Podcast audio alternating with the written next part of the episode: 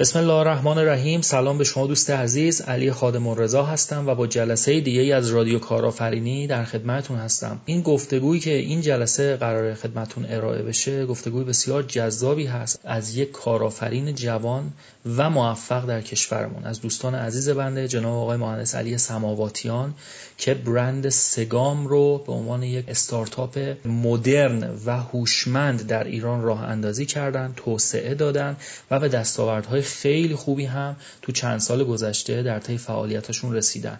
من ابتدا از ایشون می‌خوام که خودشون رو معرفی کنن تا گفتگو رو آغاز بکنن. عرض ادب دارم خدمت شنوندگان عزیز همچنین شما علی آقا دوست گرامی. ممنونم که صدای منو گوش می‌دید. من در واقع بنیانگذار مجموعه سگام هستم. کسب و کار اصلی ما توسعه هوش مصنوعی در زمینه برنامه ریزی درسی هستش. تا الان در واقع ما کارهای خودمون رو تحت دو تا برند سگام و درسنگار در داخل کشور ارائه کردیم. شکر خدا توفیقهای خوبی رو هم به دست آوردیم در طی این سالها. و در خدمتون هستم. بسیار عالی. من از موفقیت های شما آگاهی دارم. از شیوه و فرایند کارتونم یه چیزایی رو می‌دونم. اما مطمئنا الان سوال برای دوستان عزیز پیش اومده هوش مصنوعی در درس و برنامه ریزی درسی و اینا چی هست؟ مفهوم مفهوم فضایی هستش. ما چیزی که از برنامه ریزی می‌دونیم اینه که یه جدولی بزنیم به کمدمون بعد بگیم شنبه زنگ اول این دیگه آخرین بحثی که تو ذهن خیلی هست اینه. هوشمندانه برنامه ریزی کردن درسی یعنی چی؟ ارزم خدمتتون که ببین فلسفه کار ما اینه. ما میگیم که هر کسی که می‌خواد برای خودش برنامه ریزی کنه شناخت کامل داره از خودش. اما شناخت کاملی از اون مقوله‌ای که داره براش برنامه ریزی می‌کنه نداره. ما یه سیستمی رو درست می‌کنیم که به مرور زمان فرد رو می‌شناسه و اون منبع مطالعاتی رو هم می‌شناسه. و بر این مبنا شروع می‌کنه اون جدولی رو که شما فرمودید می‌زنید به گوشه اتاقتون روز به روز براتون درست می‌کنه. ویژگی خیلی خاص زیادی داره. از جمله اینکه می‌تونه توی یک مسیر ارتباط برقرار بکنه بین آدم هایی که دارن یک منبع مطالعاتی رو با هم می‌خونن و خیلی داستان های مفصلی که داریم توی نسخه استادی پلژرمون اون رو پیاده می‌کنیم. حالا عزیزانی که شاید برند سگام رو الان بشناسن یا درسنگار رو بشناسن می‌دونن که ایمیجی که در سگام و درسنگار هست برای آزمون های سراسریه حالا از کنکور سراسری تا دکترا. اما اون چه که داریم توی استادی پلژر پیاده می‌کنیم این هستش که هر کسی هر کتابی رو که می‌خواد بخونه میاد کتابش رو تعریف می‌کنه به مرور زمان اون هوش مصنوعی کتاب رو می‌شناسه یعنی به نوعی machine learning هستش. ماشین لرنینگ ما چه کار می‌کنه؟ دو تا مقوله رو می‌شناسه منبع مطالعاتی و اون کسی که داره از اون منبع رو مطالعه می‌کنه. بسیار عالی. در رابطه با آزمون های تحصیلات تکمیلی و اینا احتمالا دوستان آشنایی دارن. جای مختلف مؤسسات مختلف ممکنه برن. یه برنامه درسی رو copy paste وار به همه میگن میگن اینو بخون تا هفته فلان از این منبع اینها رو بخون تا روز کنکور چند دور این مطالب رو مرور کن و داستانهای دیگه. زیادم شاید به قوت و کیفیت و ضعف و زمانی که شخص داره یکی کار می‌کنه یکی تو خونه است یکی دانشجو. زیاد به این عوامل دیگه توجه نمی‌کنن. صرفا اون منابع و تعداد دفعاتی که باید خونده بشه ممکنه مد نظر باشه. شما این مشکل رو برای سگام و برای کنکور چطور حل کردید؟ ویژگی که توی سگام وجود داره اینه که هیچ برنامه از پیش تعریف شده وجود نداره. اصل ماجرا یک سری اطلاعات هست که در مورد هر منبع توی سیستم نرم افزاری وجود داره. بر مبنای رفتاری که کاربر از خودش نشون میده ما شناسایی می‌کنیم که چه کار باید انجام بده. اینکه مثلا خیلی از عزیزانی که حالا همکار ما هستن توی مارکت ما دارن فعالیت می‌کنن میان در واقع یه سری پیشفرض رو ارائه میدن در مورد برنامه‌ریزی اساسا رد شده است. اصل ماجرا اینه که هر فرد یه سری توانایی داره و بر مبنای اون توانایی ها باید براش برنامه ریزی انجام بشه. طبیعتا نحوه مطالعه من با شما فرق داره علی آقا. این تفاوته باید تو برنامه ریزی خودشون نشون بده. ما معتقدیم اگر کسی قرار باشه که یک برنامه ریزی رو برای من متفاوت با شما درست کنه هزینه بسیار زیاد زمانی و مالی رو باید صرف کنه. این کار از طریق هوش مصنوعی با سرعت بسیار زیاد و با هزینه بسیار کم انجام میشه که البته با توجه به متغیرهای بسیار زیادی که در طول مسیر مطالعه وجود داره اساسا ذهن خیلی نمی‌تونه همه این متغیرها رو کنار هم بذاره. ولی ما این کار رو انجام میدیم از طریق هوش مصنوعی. الان کسانی که توی پنل ما هستن می‌دونن تا 6 ماه دیگه قرار چه اتفاقی براشون میفته اتفاقی هم که برای من میفته متفاوت از اتفاقی که برای شما میفته. من بر مبنای یک سری متغیرها یک سری فاکتورها برای خودم دارم برنامه ریزی می‌کنم شما هم. ایزن بر مبنای شرایط خودت برای خودت داری برنامه ریزی می‌کنی. خیلی جالبه. من تو تدریس هایی که دارم حتما یک سرکی می‌کشم به مفاهیم مدرنیسم و پست مدرنیسم و مسائل اینطوری. چیزهایی که وجود داره برای شناخت محیط کسب و کار دو تا گزینش رو من می‌خوام بیرون الان و صحبت بکنم. اینه که در عصر مدرنیسم که حالت صنعتی داره حالت استاندارد داره همه شکل همن همه باید مقیاس بزرگ کار بکنن و داستانهای اینجوری آدما به عنوان فرد نگاه میشن. یعنی یه باکسی هست نیازاش تعریف شده و ما برای این آدم با این نیازها یه محصولی تولید می‌کنیم در چارچوب کارآفرینی و کسب و کار. یه تلویزیون یه مدل برای همه. یه ماشین یه مدل برای همه. بازار انبوهی که حالا دیالوگ ساده ترش هستش و ما می‌شناسیم. اما حالت پست مدرن اینه که ما دیگه آدما رو به عنوان فرد نگاه نمی کنیم به عنوان شخص نگاه می کنیم شخص مشخص تشخیص همش از تمایز میاد.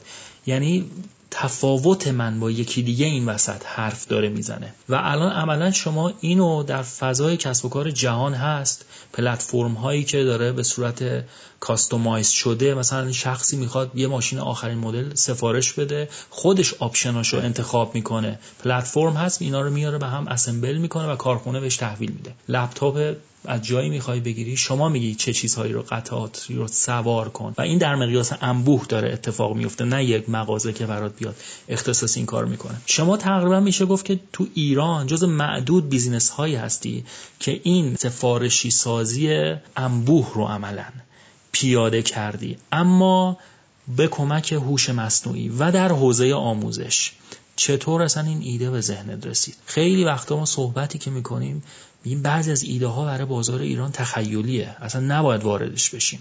خیلی جرأت می‌خواد یه همچین چیزی رو با وجود قولهای سنتی آموزش و با تبلیغات میلیاردی که دارن یه عده جوون کارآفرین بیان و با دست خالی و با البته دل بزرگ اینو پیاده کنند ایده اصلا از کجا اومد؟ چطور گسترشش دادید؟ علی کاملا درست میگی اینکه ایده از کجا اومد؟ داستانش خیلی مفصله. من می‌خوام خیلی کوتاه یه داستانی و از زندگی خودم براتون تعریف کنم. خب من یه آدمی هستم که مهندسی مکانیک خوندم بعد ام بی خوندم همش هم تو دانشگاه های خوب کشور بودم. ماجرا از اینجایی شروع شدش که من به واسطه در واقع بگم این نکته یادم رفت بگم. ام بی خوندم مکانیک خوندم الان دارم کار آیتی می‌کنم متخصص هوش مصنوعی هستم. تغییرها و گردشهای بسیار بزرگ همش از یک جمله از یک واژه شکل گرفت. اصلا من تو ذهنم این بود که می‌خوام برای خودم یک کسب و کار راه اندازی کنم. از تقریبا می‌تونم بگم از سال دوم سوم دانشجویی این اتفاق برام افتاد. اصلا من با اینکه مکانیک علاقه اصلیم بود من تمام مکانیک های در واقع 37 انتخاب اول فرم انتخاب رشته دانشگاه هم تو کنکور سراسری مکانیک بود. و مکانیک هم پذیرفته شدم. از سال دوم دیگه خیلی به مکانیک علاقه ای نداشتم. همش همش فکر می‌کردم که خب اگر من می‌خوام یک کسب و کار راه اندازی کنم توی حوزه مکانیک چقدر باید سرمایه بذارم چه کار بکنم چه کار نکنم. از اونجا این کشیده شدم به فضای آیتی به خاطر هزینه راه اندازی کمی که یک کسب و کار در حوزه آیتی داره. به, آی... به فضای آیتی کشیده شدم. بعد می‌خواستم توانایی هاشو به دست بیارم. رفتم ام بی خوندم. و اتفاقی که توی آزمون کارشناسی ارشد برام افتاد این بود که من جز در واقع رتبه های برتر آزمون بودم. به عنوان مشاور توی یک مجموعه شروع به کار کردم. اونجا متوجه شدم که یکی سری از عزیزان هستن که توی برنامه ریزی خودشون مشکل دارن. دیدم که چقدر ما اون زمان یک برنامه خیلی خیلی فیکسی داشتیم که اصلا کلیگویی بود خیلی برنامه به معنی برنامه نبود. یه سری پارامترهای کلی رو می‌گفتیم رهنمود بیشتر اسمش رو میذاشتیم تا برنامه بهتره. اینا رو می‌دادیم به دانشجوامون و قرار بود با این درس بخونم و واقعا هم نمی‌تونستم بخونم. از همونجا ایده اولیه کار به ذهنم رسید و شروع کردم روی در واقع هسته مرکزی نرم افزار اون موتور برنامه ریزی کار کردن. نسخه های اولیش اگر برات بگم چقدر مسخره بود. یعنی ما توی فایل اکسل شروع کردیم پیاده کردن این سیستم. بعد کم کم توسعهش دادیم. توسعهش دادیم تا اینکه حالا بعد از اون از اون مجموعه جدا شدیم و برای خودمون کار کردیم و سگام رو ارائه کردیم. ولی اگر قرار یک بیزینس برای ایران یا هر جای دنیا می‌خواد اگر شکل بگیره واقعا باید به نیازهای اختصاصی هر فرد توجه کنه. الان مشتری بسیار بیرحمه بازار بیرحمه کیفیت می‌خواد و اون کیفیت رو شما باید بهش ارائه کنی. بسیار شما کار با کیفیت رو داری انجام میدی. یه نکته هم تو صحبتت بود و اونم اینه که مشتری بیرحمه و باید کار با کیفیت ارائه بهش بشه. تله که کارآفرینان توش میفتن کیفیت رو معمولا از دید خودشون ترجمه می‌کنن. میفتن تو دام محصول. به خصوص کسانی که base مهندسی هم دارن. میگه من یه محصول طراحی می‌کنم عالی. کلی از بازار جلوتر کلی option داره کلی کارا می‌کنه ولی میره تو بازار و شکست می‌خوره. اکثر کارآفرینان اینطور هستن. چرا؟ چون اونا دید درون به بیرون دارن. نگاه خودشون رو می‌خوان به محیط تحمیل بکنن. ولی کارآفرین موفق کسی که دید بیرون به درون داره. از بازار سنس می‌گیره و متناسب با نیازهای بازار یه چیز با کیفیت میده. ممکنه یه چیزی که میده در ظاهر حتی بیکیفیت باشه. اما برای اون بازار هدف کار را بندازه ارزش افزوده تولید بکنه. شما پس عملا این کار رو انجام دادی. بازارتو نگاه کردی کیفیت و شاخصای کیفیت رو بر مبنای اون بازار تعیین کردیم سوالی که من دارم اینه چرا سگام همه کارآفرینا شروع که می‌خوام بکنن برای اسم پیدا کردن یه مقدار مشکل دارن. من حالا توی یکی از فصلهای کتابم جو ابزار کارآفرینی یه فصل اصلا پیدا کردن اسم گفتم. ویژگی ها معیارها اینا چی هستش؟ شما چی شد به سگام رسید؟ دنبال مفهوم خاصی بودی؟ ماجرای سگام اسمی بودش که حالا شاید برمیگرده به اینکه من توی بچگی خیلی بسکتبال بازی می‌کردم. ممکنه از این هم نشأت گرفتش باشه. اما فلسفه ای که من در پی با نام سگام در پیش هستم این هستش که من میگم که وقتی شما سه تا گام رو برداری مسیر خودت رو مشخص کردی. این سه تا گام توی سگام در واقع توی محصول سگام سه تا گام مشخص هستش. اما مثلا دقت کردی اول همه استارت ها میگن یک دو سه. مثلا نمیگم یک دو سه استارت. این در واقع بعد از اون سه یه استارتی میاد یک شروعی میاد که یک تغییری رو می‌خواد ایجاد کنه. فلسفه من با اسم سه گام همین بود. می‌خواستم بگم شما سه تا گام رو که برمیداری اون شروع متفاوت رو تجربه خواهی کرد. خیلی جالبه خوشمندانه و ساده. یعنی اجزای محصولت رو پیوند دادی به یک نگاه آمیانه که از بچگی هست. یک دو سه شروع کنیم و از محصولت زدی به نامگذاری. بسیار خب خیلی هم عالی. نکته ای که وجود داره اینه که خب الان شرایط خیلی سختی هست برای کسب و کار ما. چیزی هم هستش که نمی‌تونیم نادیده بگیریمش. یعنی اگر کسی بگه که نه الان اوضاع اوکی هست یا مسائل اینطوری احتمالا زیاد تو بازار نیست یا تو بازار دیگه ای داره کار می‌کنه نه بازار کسب و کار کشور. با این وجود این شرایط سخت می‌تونه فرصت های زیادی هم داشته باشه. یه جمله از مارتین لوتر کینگه که میگه عظمت مرد رو نباید در هنگام آسایش نگاه کنی ببینی چه چیزهایی داره. قدر و عیار یک مرد در شرایط بحران مشخص میشه و اون که چطور اون بحران رو پشت سر می‌ذاره یا از دلش چیزی میاره بیرون. نیچه میگه آنچه مرا نکشد قوی ترم می‌کند. حالا شما تو همین شرایط سخت کسب و کارتو توسعه دادی. بازارتو گسترش دادی مشتریانتو افزایش دادی و با معیارهایی که داریم نگاه می‌کنیم موفقیت کسب و کارت روز افزونه چه راه و روشی رو پیش گرفتی؟ چیکار کردی که شرایطی که همه دارن مینالن؟ شما در همین کشور داری توسعه میدی کارت اول اینکه منم دارم مینالم. یعنی اصلا بحثی وجود نداره. واقعیت اینه که شرایط بسیار سخت شده. خیلی از مجموعه ها دارن تعدیل نیرو می‌کنن. من به عنوان حالا نسخه که خودم پیاده کردم توی مجموعه خودم روی یک مفهومی کار کردم که inbound marketing رو پیاده سازی کردم. سعی کردم هر مشتری که میاد رو تبدیل کنم به value یعنی در واقع بهش اون چیزی رو که می‌خواد ارائه کنم که بعدش بیاد تبدیل بشه به یک مشتری که از من سرویس خریداری می‌کنه. این خیلی اهمیت داره. یعنی حالا تو کسب و کار ما طبیعتا شرایط فعلی مملکت ما به گونه ای که امید خیلی کمتر هستش. و وقتی امید کمتر میشه طبیعتا بازار تحصیل و اینها هم میاد پایین تر کاری که من انجام دادم این بود که اومدم سیستم های خودم رو تطبیق دادم از دو حیث. یکی اینکه روی هر مشتری که اومد به صورت خاص focus کردم. یعنی workflow تعریف کردم برای مجموعه خودم. هر کدوم از مشتری ها به محض اینکه ارتباط برقرار می‌کنم با سیستم وارد workflow خودشون میشن و بر مبنای رفتارهاشون یعنی تجربه ای که توی این سالها به دست آوردم رو استفاده کردم برای طراحی این سیستم. اساسا حتی واقعیت هم اینه که license هم نرفتم برای این ماجرا بخرم. خودم شروع کردم به کد زدن. خودم و مدیر فروشمون نشستیم پارامترها رو در آوردیم شناسایی کردیم و بر اون مبنا روی تک تک مشتری ها وقت گذاشتیم. اتفاقی بود که قبلا نمیافتاد تو مجموعه ما. یعنی انقدر مشتری بود که خیلی راحت می‌تونستیم بهشون بفروشیم و مشکلی نبود. اما توی این شرایط ورودی کمتر میشه و هر ورودی رو باید برنامه ویژه براش پیاده بکنیم. اتفاقا این نسخه بسیار خوب جواب داد. یعنی به جای اینکه ما تعداد مخاطبینمون بیاد پایینتر رفت بالاتر. در کل اومد پایینتر یعنی ما تعداد ورودیمون خیلی پایینتر شد. اما conversion rate بالاتری رو به دست آوردیم و این اتفاق خیلی اهمیت داره. قسمت دوم این که سیاست های قیمت گذاری توی این شرایط خیلی اهمیت داره. یعنی کسی اگر می‌خواد کار بکنه باید بدونه با یک سیاستی قیمت گذاری کنه که مخاطبین مختلف رو جذب کنه. بعد حالا اگر تونست آپگرید کنه.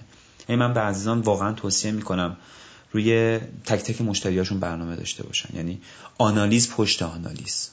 هر بار به خصوص تو حوزه آی سی ابزارها و متریک های بسیار خوبی وجود داره. هم خیلی هم رایگان هستش واقعیت. فقط کافیه اینها رو بشناسی تحلیل بکنی رفتار مشتری های موفق خودت رو بشناسی و بر اون مبنا سیستم خودت رو تطبیق بدی. بسیار عالی. یکی از رموز موفقیت کسب و کارهای امروز اینه که دیگه از نگاه فیزیکی و پیچ و مهره فروختن اینا گذر کردن. کسب و کارهای موفق امروز سلوشن میفروشن. اکوسیستم خدمت میفروشن سرویس میفروشن و یه اکوسیستم به وجود میارن که مشتری رو تو اکوسیستم نگه میدارن. که مشتری به محضی که ورود کرد با هر بهانه‌ای با هر محصولی به اون سیستم اونقدر ارزش بگیره ولیو بگیره طبق چیزی که خود شما گفتی که دیگه دلش نخواد اونجا رو ترک کنه. محصولات دیگه همون سیستم رو بگیره. پس عملا تمایزی که شما ایجاد کردی با این بوده که خدمات منحصر به فرد متعدد به یک شخص دادی تعریف بازاریابی یکی از تعریفاش اینه دیگه. افزایش تعداد مشتریان افزایش حجم خرید مشتریان و تکرار خرید مشتریان. شما ممکنه با برنامه که داشتی افزایش تعداده رو کم کردی اتفاقا نیچ مارکت تو خاصتر کردی. اما افزایش تکرار و حجم رو به وجود آوردی با اون اکوسیستم خدمتی که داری تعریف می‌کنی. و کاری هم که انجام دادی چند مدل قیمت گذاری بوده دیگه. الان رو بحث قیمت گذاری گفتی. بله بله باید بله بله بله. واقعا اصلاح بشه. یعنی باید شما فکر بکنید به شرایط بازار خودت فکر کنید. طبیعتا هزینه ها افزایش پیدا کرده. همه عزیزان طبیعتا تو شرایط business ی خودشون فقط کافیه بهش فکر کنن تا بتونن پلن های متفاوتی رو تو قیمت گذاری ایجاد کنن. حالا مثلا یه قیمتی رو پایین تر بگیرن یه در واقع سرویس دیگه یک در واقع یک فرایند دیگه رو یه مقداری قیمتش رو بالاتر می‌کنن که بتونن مشتریان رو از در واقع دسته های مختلف جذب کنن. این خیلی اهمیت داره. فقط باید بهش فکر شه. بسیار یعنی همین که حالا علاوه بر بحث خدمات مختلفی که ارائه میدی همینی که چند مدل محصول با چند مدل قیمت داری ارائه میدی همین کمک می‌کنه که یه اکوسیستم به وجود بیاد. یعنی اگه تک محصوله بخوای بری جلو یه مقدار ممکنه متفاوت باشه. پس ما الان تا اینجا متوجه شدیم. شما نه تنها یه محصولت فرض کن که خدمات مشاوره هست بر مبنای هوش مصنوعی و نیازهای شخص می‌تونه تغییر بکنه بلکه همون محصول هم چندین حالت مختلف رو می‌تونه داشته باشه و در پلنهای مختلف بازاریابی قابل ارائه باشه. این می‌تونه انتخاب رو برای مشتری تا حدودی بازتر کنه تا بدونه با نیازاش بهترین آورده رو داره. شما تو این بازار داری کار می‌کنی. گفتی هم که یکی از رازهای موفقیتت تمرکز بر inbound marketing هست. می‌خوام بدونم که اصلا inbound marketing به نظر تو چیه و کدوم یکی از ابزاراش ورودیاش رسانه هاش بیشتر به درد تو خورده. برای یه کارآفرین که الان می‌خواد شروع به کار کنه چه توصیه‌ای داری؟ رو کدوما زوم کنه؟ با چه اولویت هایی نظر تو می‌خوام بدونم راجع این دوست درست. حالا بحث آکادمیکش رو من خیلی دیگه در حضور استادی چون شما نمی‌تونم ابراز نظر کنم ولی نکته که وجود داره من بخوام از دید خودم به عنوان این کسی که این سیستم رو پیاده کرده نظرمون رو بگم برای دیگران. یعنی بخوام بگم که خب مثلا A to Z این اتفاق ها بیفته می‌تونید یه inbound marketing خوب رو پیاده سازی کنید. بحث در واقع تئوریکش که مشخصه یک در واقع یه فردی رو شما تبدیل می‌کنید توجهش رو جلب می‌کنید بعد تبدیلش می‌کنید به یک فردی که درگیر شده و نهایتا براش ارزشی رو خلق می‌کنی که بتونه مشتری شما بشه. حالا بگذارید اولین ماجرا آنالیز فرایند ارائه محصول یا خدمت. یعنی این خیلی اهمیت داره. به هر حال inbound marketing برای هر مجموعه یک سری شرایط داره یک سری customization داره. این رو باید خوب شناسایی کنیم. یعنی من از تجربه یه تعداد مشتری که تونستن در واقع به من مراجعه بکنن از خدمات من راضی بودن تجربه اونها رو باید کاملا آنالیز کنم. بعد از اینکه فرایند فروش خودم رو خوب شناختم به عنوان کسی که حالا می‌خواد این کار رو شروع بکنه بعد از اینکه فرایند فروش خودم رو خوب شناختم حالا باید طراحی بکنم. کانتنت های مختلفی رو که در بزنگاه ها باید به یک مشتری ارائه کنم. این کانتنت ها از در واقع اون ویترین من که حالا می‌تونه بروشور من باشه می‌تونه وبسایت من باشه می‌تونه office در واقع اون کسی که تو call center من نشسته باشه تا کسی که در واقع یک شماره ای رو به من داده و قرار من content ی رو بهش ارائه کنم که نیاز اون رو برآورده کنه. این خیلی پارامتر مهمیه. یعنی شناسایی step by step و اینکه من بدونم که اگر این اتفاق برای مشتری افتاد حالا من باید چی کار کنم؟ تو فضای IT کار خیلی ساده تر به نوعی.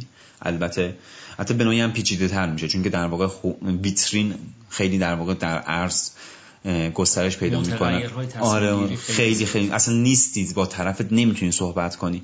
اما خب از یه طرف دیگه هم آسون تر میشه چون که متریک هات خیلی مشخص تره یعنی شما می‌تونی متریک تعریف کنی توی وبسایت خودت تحلیل کنی شرایط یوزرهای مختلف رو و بر اون مبنا تصمیم بگیری که این یوزر جز چه دسته از مخاطبینت هستش. اما توی مثلا یک مذاکره شاید یه سری پارامترها پیچیده‌تر میشه اما خب یه آدم خیلی خبره رو می‌خواد تا شناسایی بکنه که نیاز یک مشتری چیه چی هستش.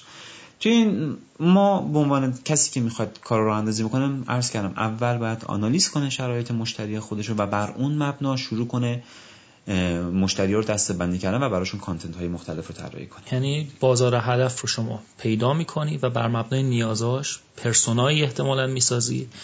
و بر مبنای اون یه سری چیزهایی که براش ارزشمنده رو در دل محتواهایی که حالا احتمالا از روش های مختلف فرمت های مختلف در رسانه های مختلف پخش می‌کنی ارائه میدی تا بالاخره اون شخص خودش شما رو پیدا بکنه و با هزینه پایین بازاریابی بتونی جذبش کنی یا در اون فرایند ارتقاء مشتری قرارش بدی. یعنی هزینه شما برخلاف بازاریابی سنتی که الان همه هم می‌دانن پول میدیم ولی مشتری نمیاد. به جای اینکه رو ابزار بازاریابی یا رسانه بازاریابیت باشه که در مقیاس گسترده پخشش کنی رو محتوا هست. اون اومدی اسمارت و هوشمند کردی تا اتوماتیک شخصی که اونو می‌خونه بتونه بهت اعتماد پیدا کنه به business ت اعتماد پیدا کنه.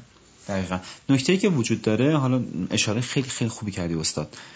دقیقا این توی search خیلی معنی پیدا می‌کنه. یعنی الان مشتری خیلی به search اعتقاد داره. شاید توی شرایطی که ما هستیم با توجه به حساسیتی که یک مشتری برای هزینه کردن داره search براش خیلی اولویت بالاتری داشته باشه. چون که میاد خودش داره کار انجام میده لذت کشف کردن از یک در واقع content رو داره استفاده می‌کنه. تا اینکه مثلا شما بیلبورد بزنی تیزر تلویزیونی بزنی این در واقع این کار رو انجام بدی اینا من رد نمی‌کنم و اصلا بحث من رد کردن اینها نیست.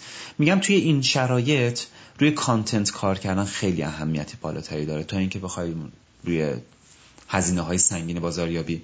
focus کنی که طبیعتا هم تو این شرایط شاید جوابگو نباشه کاملا درسته. تو اونا یه مقدار کوتاه مدت هم هست. شما یه بیلبورد بگیری یه میلیارد 500 میلیون وقتی میاد پایین دیگه هیچی ازت نیست. ولی یه محتوای خوب رو ارائه بدی تا وقتی که داری دائر وبسایتت اون صفحه هست. این محتوا می‌تونه برات ارزش خلق کنه و اتفاقا هرچی از عمرش بگذره ارزشش بیشتر میشه در موتور سرچ ها علی سماواتیان عزیز در یک جمله نتیجه کارآفرینی در ایران رو بگو. خیلی جمله سخت و دردناکی می‌خواد باشه احتمالا.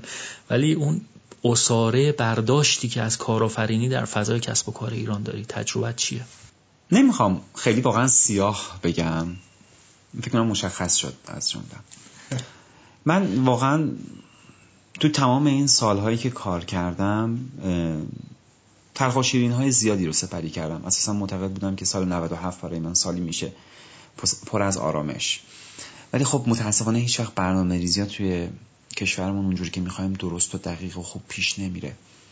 شرایط محیطی بسیار سختی رو داریم تجربه می‌کنیم و این شرایط محیطی خیلی آدمو خسته می‌کنه. کوچیکتر از اون کسی هستم که بخوام به کسی توصیه کنم. اما واقعا سخته. یعنی حالا تو همه کشورها همه جای دنیا کارآفرینی بسیار کار سختیه. با توجه به دوستانی که در جاهای مختلف دارم با توجه به شناختی که از اکوسیستم استارتاپ ها در جاهای مختلف دارم در ایران بسیار سخت من با همه این سختی ها امروز علی به نوعی می‌تونم بگم خستم امروز احساس می‌کنم اگر تمام این تلاش های خودم رو توی مسیر دیگه ای میذاشتم. یک سری در واقع نیازهام برطرف می‌شد. یک سری در واقع به یک سری اهدافی می‌رسیدم که اونها الان برام ارزش داشتن. هزینه فرصت رو شما داری الان میگی. یه سوال دیگه که صادقانه هم شاید باید واقعا جواب بدی و شاید دردناک هم باشه. خستگی که داری میگی.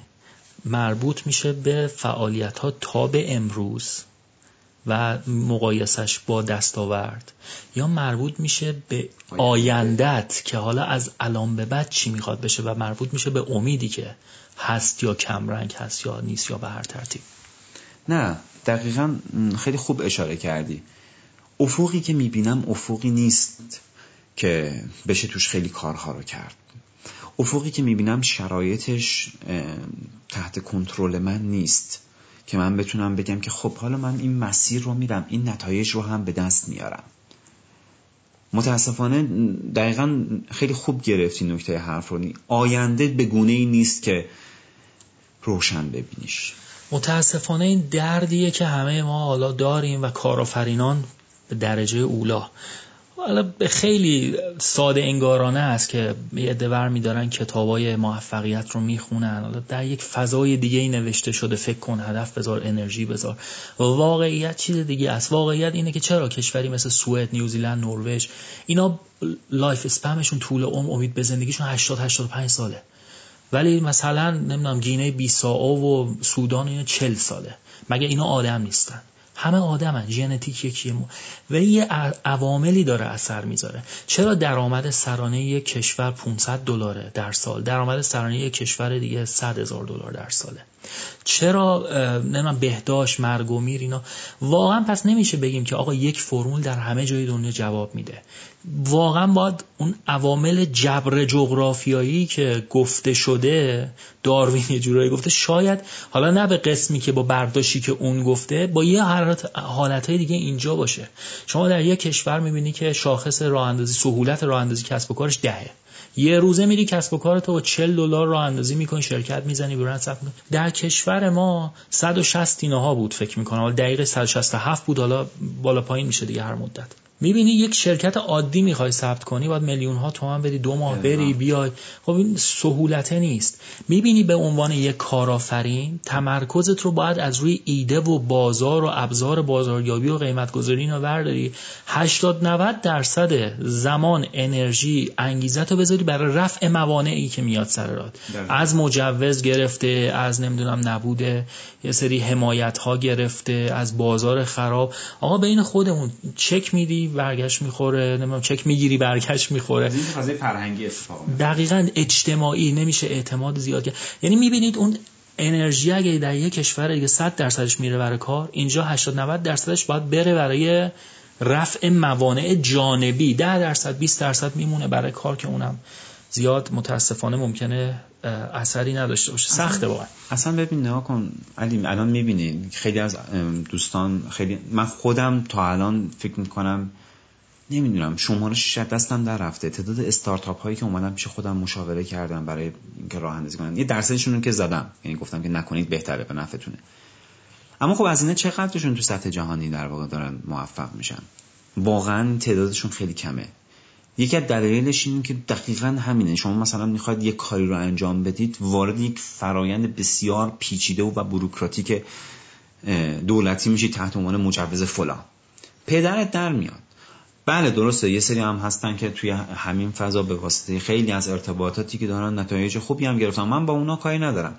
بحث من عزیزانی هستن که می‌خوان از base با یه سرمایه نه چندان زیاد. چون که حالا با سرمایه صفر که شروع کردن که اساسا فکر نمی کنم مثلا راحت باشه. یعنی من نمی‌بینم همچین چیزی رو. و کسب و کار نیست. میشه یه گوشی موبایل یه اینستاگرام برن حالا چهار تا شال و روسری و اینا. business نیست. نه business آره به معنای business باید یک پشتوانه حداقلی رو داشته باشه. یعنی بتونه از یک مدتی خزینه خودش رو بده. ولی نکته که وجود داره که ما کسب و کار بسیار موفق در سطح جهانی نداریم. یه درصدش هم ولی تابع شرایط جامعه شناسی خودمون هستا یعنی حالا درسته که ما خیلی از بحث روند کسب و کار اما روند کسب و کاره رو از خواسته خود ما داره به نوعی میاد بیرون دیگه. یعنی درسته که حالا برای نگاه می‌کنیم خودمون هم باید نگاه کنیم.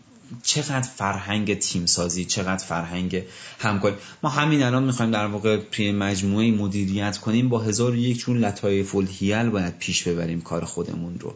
تا اینکه بتونیم خیالمون راحت بشه. یه تیمی داریم منسجم داره کار انجام میده. پارامترها بسیار پیچیده و زیاد هستش که شاید تو این مجال کوتاه ما نگنجه. ولی امیدوارم هر کس هر جا که هستش هر طور که داره کار می‌کنه اگر ایده ای تو ذهنش داره موفق باشه. می‌تونم فقط براش آرزوی موفقیت کنم. بالاخره وظیفه ما اینه که با ابزاری که دستمونه با امکاناتی که دستمونه در حدی که توانمونه از همین جا و همین زمان شروع کنیم. منتظر بودن برای شرایط بهتر به نظر من سرابی بیش نیست. همین الان زمان واقعیه که دست ما هست. و تفاوت ما کارآفرینان با دیگران اینه که ما تو همین زمان و تو همین شرایط شروع حتی می‌کنیم. بعضیا ممکنه ادامه بدن مدیریت کنن به هر ترتیب. ولی ما شروع کننده هستیم. همین شرایط می‌تونه برای کارآفرین فرصت هایی را هم داشته باشه کما اینکه برای شما هم داشته. سختی و آسونیش رو کار ندارم اما امکان شدن و نشدنش رو دارم میگم که وجود داره. بسیار خب حالا این آخرای مقدار دیگه بحثا از دل برآمد. آره. شاید هم بر نه حالا اینقدرم دیگه سیاه نیست. به هر حال یه چیزی وجود داره ها. یعنی اگر یه نفر روحیه کارآفرینی داشته باشه چه بخوایم چه نخوایم باید این تیک رو بزنه. یعنی تو ذهنش باید این تیک رو بزنه که من این کار رو انجام دادم. اگر انجامش نده تا آخر عمر شاید حسرت این رو داشته باشه که خب چرا من دنبال اون آرزویی که خواستم نرفتم. درسته شرایط سخته اما اون هم سختی کمی نیست. شاید من اگر الان شرایط کشور خیلی بد شده داریم سختی ها رو بیشتر می‌بینیم. ولی اگر یه شرایط متعادلی بود به نظر من یه کارآفرین کسیه که اگر به پشت سر خودش نگاه کنه خیلی احساس قبل نداشته باشه. یعنی که خب این مسیری بود که من دلم می‌خواست و بر مبنای اون پیش رفتم تا اون کاری که دلم تو اون کاری که تو ذهنمه تو آرزوم هستش رو بهش برسم. ولی باید خیلی حواسمون جمع باشه. واقعا باید خوب مطالعه کرد. حالا من بیشتر هدفم مخاطبم اون کسی که می‌بینم و اون کسی که می‌تونم بهش نکته رو بگم همسن و سالای خودم هستن که دارن یه, هم... یه کاری رو شروع می‌کنن. اونها خیلی خوب مطالعه کنن دقت داشته باشن دارن زندگی و جوونیشون رو می‌ذارن همه شرایط رو با هم ببینن. روی محصولشون خیلی ارق نداشته باشن تقدس نداشته باشن خیلی راحت انعطاف نشون بدن به شرایط بازار بازار رو ببینن و بر اون مبنا خودشون رو تطبیق بدن. این خیلی مهمه و انشالله موفق باشم بسیار هم عالی. ما به نظر می‌رسه دیگه باید به یک ترم و واژه جدیدی برای کارآفرینی برای شرایط مخصوص ایران برسیم. من حالا یه مقاله رو وبسایت هم دارم کارآفرین محتاط. یه سری از این عوامل رو گفتم. بیشتر از این که حالا دنبال توسعه باید باشیم باید ریسک رو مدیریت کنیم تو شرایط فعلی. تا بتونیم به فعالیت کارآفرینیمون ادامه بدیم. به هر ترتیب برای شنوندگان ماه رادیو کارآفرینی چه هدیه ای داری؟ بله.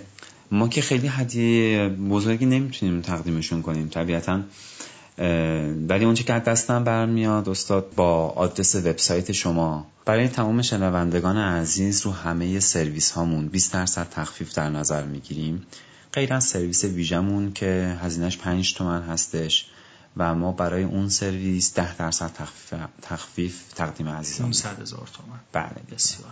ممنون و متشکرم از شما. گفتگو جذابی بود. امیدوارم که شنونده هم همین نظر رو داشته باشن و لذت برده باشن. خیلی خوشحال شدم از صحبت با شما علی سماواتیان عزیز. امیدوارم که همیشه موفق باشی. بالاخره سختی ها رو داری تحمل می‌کنی و نوک پیکانی. جزو ارزش آفرینان هستی تو جامعه به عنوان کارآفرین. همین افرادی مثل شما هستن ده تا صد تا هزار تا که می‌تونن یه تغییر و حرکتی تو جامعه ایجاد کنن و من برای تمام این افراد مثل شما آرزوی موفقیت تمام دارم. برای شما شنونده عزیز رادیو کارآفرینی هم به همین چنین. آرزوی بهترین ها رو دارم و امیدوارم که بهترین ها رو برای خودتون خلق کنید. موفق و پیروز باشید.